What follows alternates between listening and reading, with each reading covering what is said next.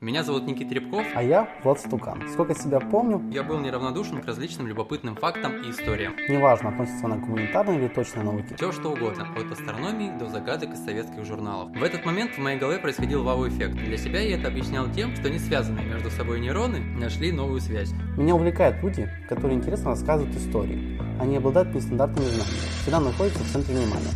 Не пора ли нам стать такими же? Да, но у меня есть проблема. Когда я узнаю какую-то занимательную информацию и жажду ей поделиться, она так же легко вылетает из моей головы, как и залетает туда. Поэтому мы решили создать подкаст, где будем делиться с вами историями. Возможно, они найдут отклик и в вас. Что ж, приятного прослушивания. Мы.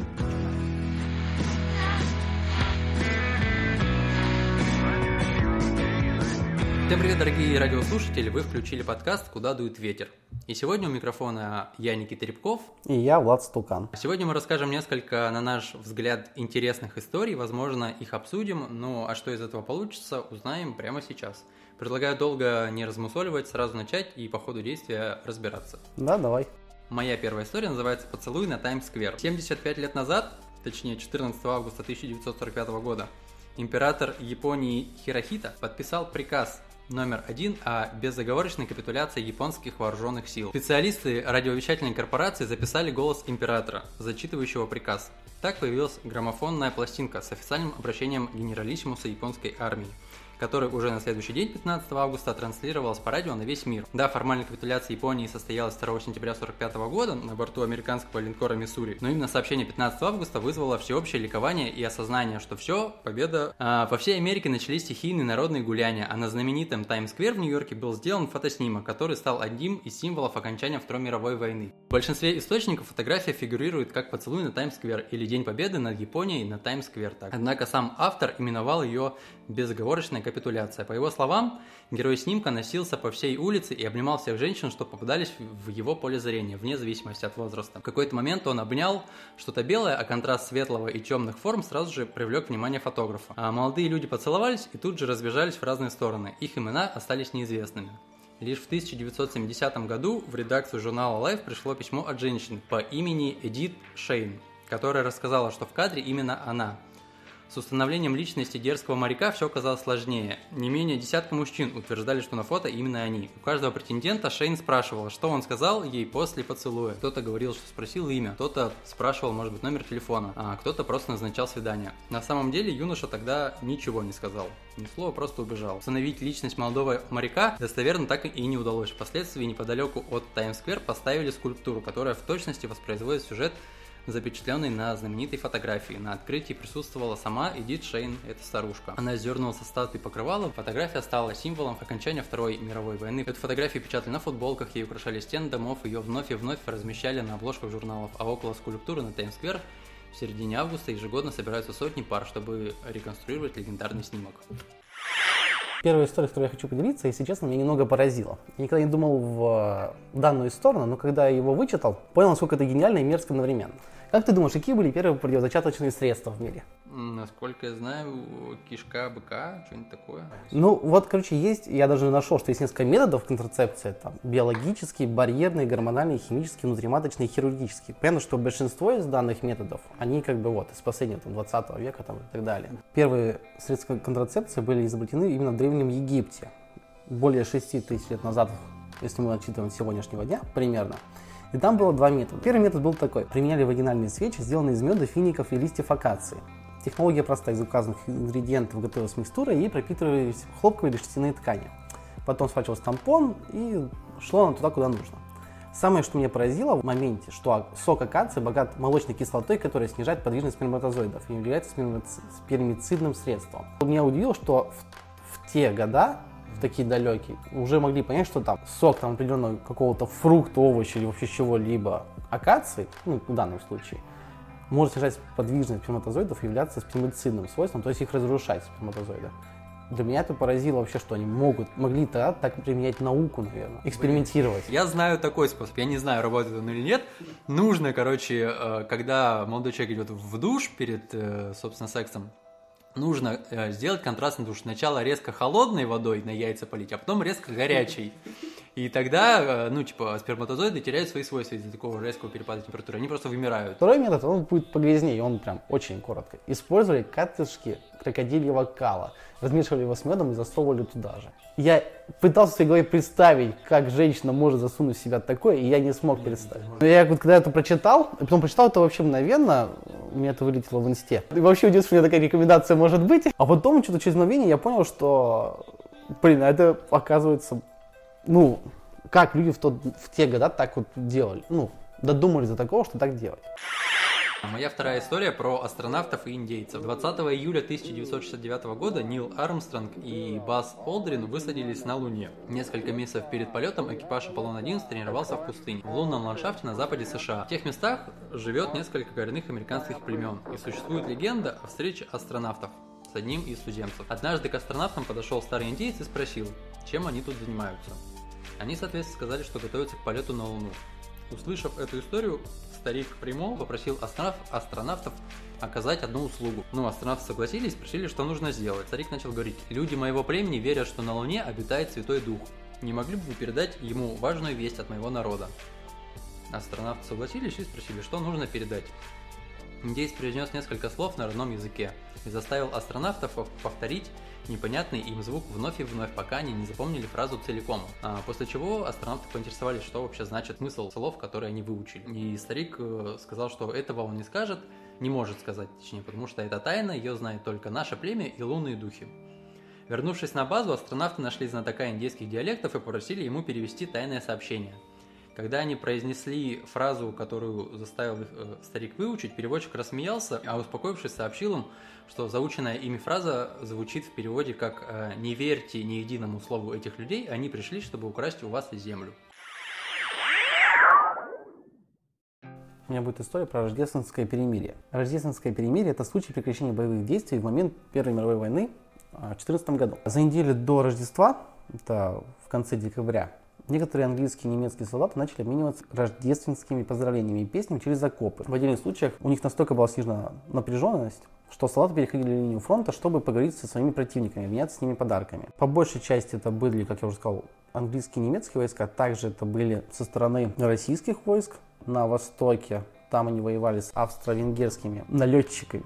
При том, что это было не с русских войск, а со стороны австро-венгерских, но русские отреагировали положительно, они встретились на ничейной земле. На этих перемириях проводились совместные церемонии погребения павших. Некоторые встречи заканчивались совместными рождественскими песнопениями. Иногда солдаты противоборствующих сторон были настолько дружелюбны друг с другом, что даже играли в футбол на нейтральной стороне. К сожалению, в 2015 году командование со всех стран а, закрепили все приказы о том, чтобы прекратили такое на рождественские праздники. Да и в принципе, что такого не было. Доходило до того, что там было наказание, что там расстреливать тех, кто переходит там за окоп. Но все равно люди настолько хотели праздника во время войны, то все равно пытались как-то подружиться с человеком напротив, в другом окопе. Были такие попытки в 2015 году, в пасхальное воскресенье, но были остановлены британскими предупредительными выстрелами, никого туда не убили, и немецкие войска отошли обратно. Самое интересное, что вот когда выпустили этот приказ, также были направлены определенные отряды, чтобы отстреливать тех людей, которые хотели перейти. Данное событие, кстати, отражено в фильме э, «Счастливого Рождества» 2005 года.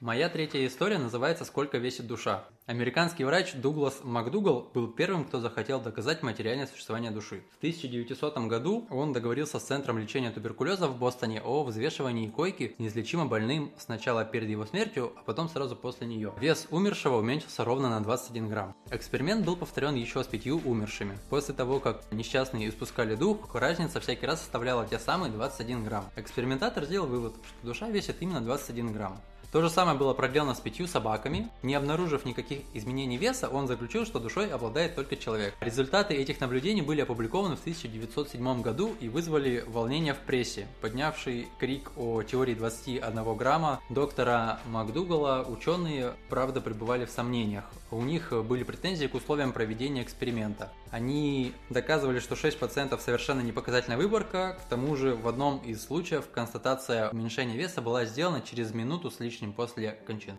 На это МакДугал возражал, что душа просто не спешила наружу. Такие оправдания окончательно лишили МакДугала доверия. Когда он умер в 1920 году, никто не позаботился взвесить его тело перед кончиной и после. Слушай, самое забавное, что ты вот рассказал про душу. У меня сейчас история будет, она состоит из двух историй. Потому что одна ушла во, вторую. Моя третья история. Мы знаем, что в истории человечества была не раз такая болезнь, как чума. Проходила она очень долго и в разных местах. Я почитал несколько историй, и больше всего мне приглянулась танцевальная чума 1518 года. Для меня это лично это веселое название. Танцевальная чума – это вспышка танцевальной мании, произошедшая в Страсбурге. Около 400 человек без отдыха танцевали на улице города несколько дней подряд. За это время многие из них скончались от сердечных приступов, инсультов инсультов или физического истощения. Как это произошло? Начало вспышки произошло в 1518 году в июле, когда женщина по фамилии Трофея вышла на улицу в Страсбурге и начала танцевать. Это продолжалось примерно от 4 до 6 дней. В течение недели к ней присоединились еще 34 человека, а в течение месяца уже около 400. Преимущество женщин. А почему? Потому что они не работали, в отличие от мужчин. Многие из них погибли от сердечных приступов, инсультов или истощений, как я сказал об этом ранее. Согласно одному из свидетельств, в отдельные периоды от чему умирало до 15 человек в день. События также подтверждаются различными историческими документами, включая записи врачей, местные хроники и документы городского совета. Самый кек для меня всей этой ситуации. По мере ухудшения ситуации озабоченные представители знати начали искать решение проблемы. Местные врачи исключили астрологические и сверхъестественные причины и объявили, что чума является болезнью, вызванной горячей кровью. Но это то, что у нас с тобой происходит по пятницам. Тем не менее, представители местных властей решили, что больные могут излечиться от болезни, если предоставить им возможность танцевать круглосуточно. В городе были открыты два танцевальных зала и возведена деревянная сцена. Туда также были приглашены музыканты, чтобы заставить пораженных чумой непрерывно танцевать. Когда стало ясно, что принятые меры не приводят к улучшению ситуации, местные власти, напротив, запретили любые веселения в городе, включая азартные игры, проституцию, музыку и танцы. Через несколько недель эпидемия пошла на убыль, большинство пораженных удалось восстановить контроль над своими телами. Почему так произошло? Одной из современных теорий, объясняющих произошедшее, является пищевое отправление психоактивными продуктами парынии. Это вид грибов. Парыния также, согласно некоторым гипотезам, является причиной других исторических аномалий, включая процесс над салемскими ведьмами. Салемскими только. Да. А что я пришел, бля. Включая процесс над салимскими ведьмами. И раз я узнал про салимские ведьмы, я решил узнать, что это такое. Салимские ведьмы это одна из самых знаменитых охот на ведьм в истории судебный процесс, проходивший на английском городе Сейлем с февраля 1692 года по май 693.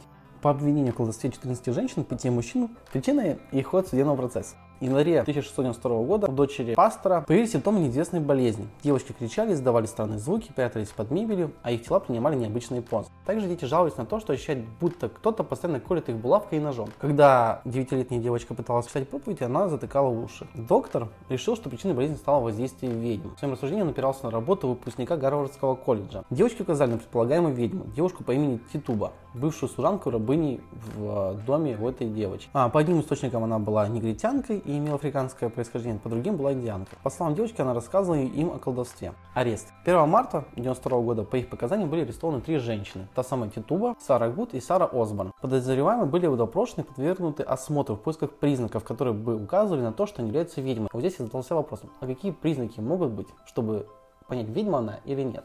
как Хацкер нашел статью. Дословно называет 17 признаков, по которым вас в 1692 году объявили бы ведьмой. Давайте узнаем все их. Я их все себе выписал. Первое. Вы женщина. В этот момент, когда я читал данную статью, жена была недалеко. Я сразу посмотрел на свою жену и понял, почему я чувствую от нее злость. Второй факт. Вы бедняк или просто не можете себя обеспечить. Третий факт. Вы богаты или не финансово независимы. Вы очень стары или вы очень молоды. Следующий признак. У вас есть одна подруга или несколько, и вот здесь я понял, что моя жена не ведьма. Да ладно, это же все шутки же. Не ведьма жена у меня. Хотя дальше идем. Вы поспорили с одной или несколькими своими подругами. Вы акушерка, замужем и у вас много детей. Вы замужем, у вас один ребенок. Вы не замужем. Вы занимались сексом вне брака. Вы попытались предсказать личность вашего будущего мужа. Вы нарушили любое правило из Библии. Это вот все признаки, которые есть. Вот, давайте продолжим. А, напомним, что начались аресты, искали признаки у девушек, что они ведьмы. Все три женщины были удобными целями для обвинений. Одна из них имела нетитульную нацию, вторая была нищенкой, а третья одинокой тяжелобольной вдовой вовлеченных к тому же в судебный спор с пуританами. Пуританы – те, кто жили в Сальме. Против них говорил тот факт, что женщины длительное время не посещали церковь, не было защитников, и общественное мнение склонялось к тому, что обвинения справедливы. В апреле их арестовали, сам суд. Он очень длинно описан даже в той же Википедии, но я кратко расскажу, что суд, естественно, шел под дудку губернатора и большинство людей. Я лишь предскажу некоторые моменты, которые меня задели, когда я прочитывал. Первый момент. Во время судебного процесса тот факт, что страдания на пострадавших девочек насылает сам дьявол, не подвергался сомнению. Главным доказательством служили их их показания о том, что ими являлись духи обвиняемых. Теологический спор вокруг использования этих свидетельств заключался в том, должен ли человек давать согласие дьяволу на использование своего образа. Суд утверждал, что ему обязательно требуется согласие человека, и таким образом обвиняемые виновны в страданиях девочек, ведь они дали дьяволу право явиться в их обличии. Оппоненты утверждали, что дьявол может использовать образ человека без его согласия. Второй момент. Одну из женщин суд признал виновной и начал меру наказания – повешение. Она сказала священнику Николасу Нойсу следующее. «Ты лжец, и не больше видимо, чем ты, колдун. Отбери у меня жизнь, и Господь напоит тебя кровью». Это предсказание сбылось. Нойс умер перед смертью, у него открылось кровотечение через рот точно ведьма. Итог. Всего за время процессов против ведьм в тюрьму было заключено 150 человек. Был осужден 31 человек, из них 19 через повешение. Есть еще дальнейшие судебные решения по данному историческому моменту. В 97 году, 1697 году, судьи признали, что совершили ошибку, и в 1702 их решение официально признано было незаконным. А в 1706 году одна из обвинительниц девочка, которая была племянницей, сообщила, что была обманута дьяволом и давала показания против невинных, но при этом никаких извинений публично она не произносила. В 1957 году Содружество Массачусетса окончательно постановило отменить приговоры всем осужденным во время этих процессов. И в 2001 году губернатор штата Джеймс Свифт еще раз подтвердила невинность всех людей, обвинявшихся во время Салемского процесса. 250 лет этот процесс не давал покоя. И есть небольшое объяснение. Существует несколько психиатрических версий, объясняющих произошедшее. Диссоциативные расстройства, психические особенности пуритан, отравление ядовитым веществом, вызывавшее интоксикационный психоз, либо просто сговор детей. А в 1976 году в журнале Science появилась версия, согласно которой галлюцинации у девочек были вызваны отравлением ржаным хлебом, пораженный грибком, известный как спориния. В том же году были опубликованы опровержения данной версии. Согласно другой версии, девочки страдали особой формой энцефалита, известной как летаргический энцефалит, симптомы которых сходны с теми, что у них наблюдались. Также высказывается предположение, что они страдали болезнью Гинтингтона. Да, я предлагаю заканчивать на этом наш выпуск. Слушайте наш подкаст, подписывайтесь на наши инстаграмы, возможно, они где-нибудь будут. Слушайте нас, подписывайтесь, э, ставьте комментарии и оставляйте лайки. Жмякайте колокольчик. Да-да-да, подписывайтесь на наш канал. В общем, все в описании, смотрите там.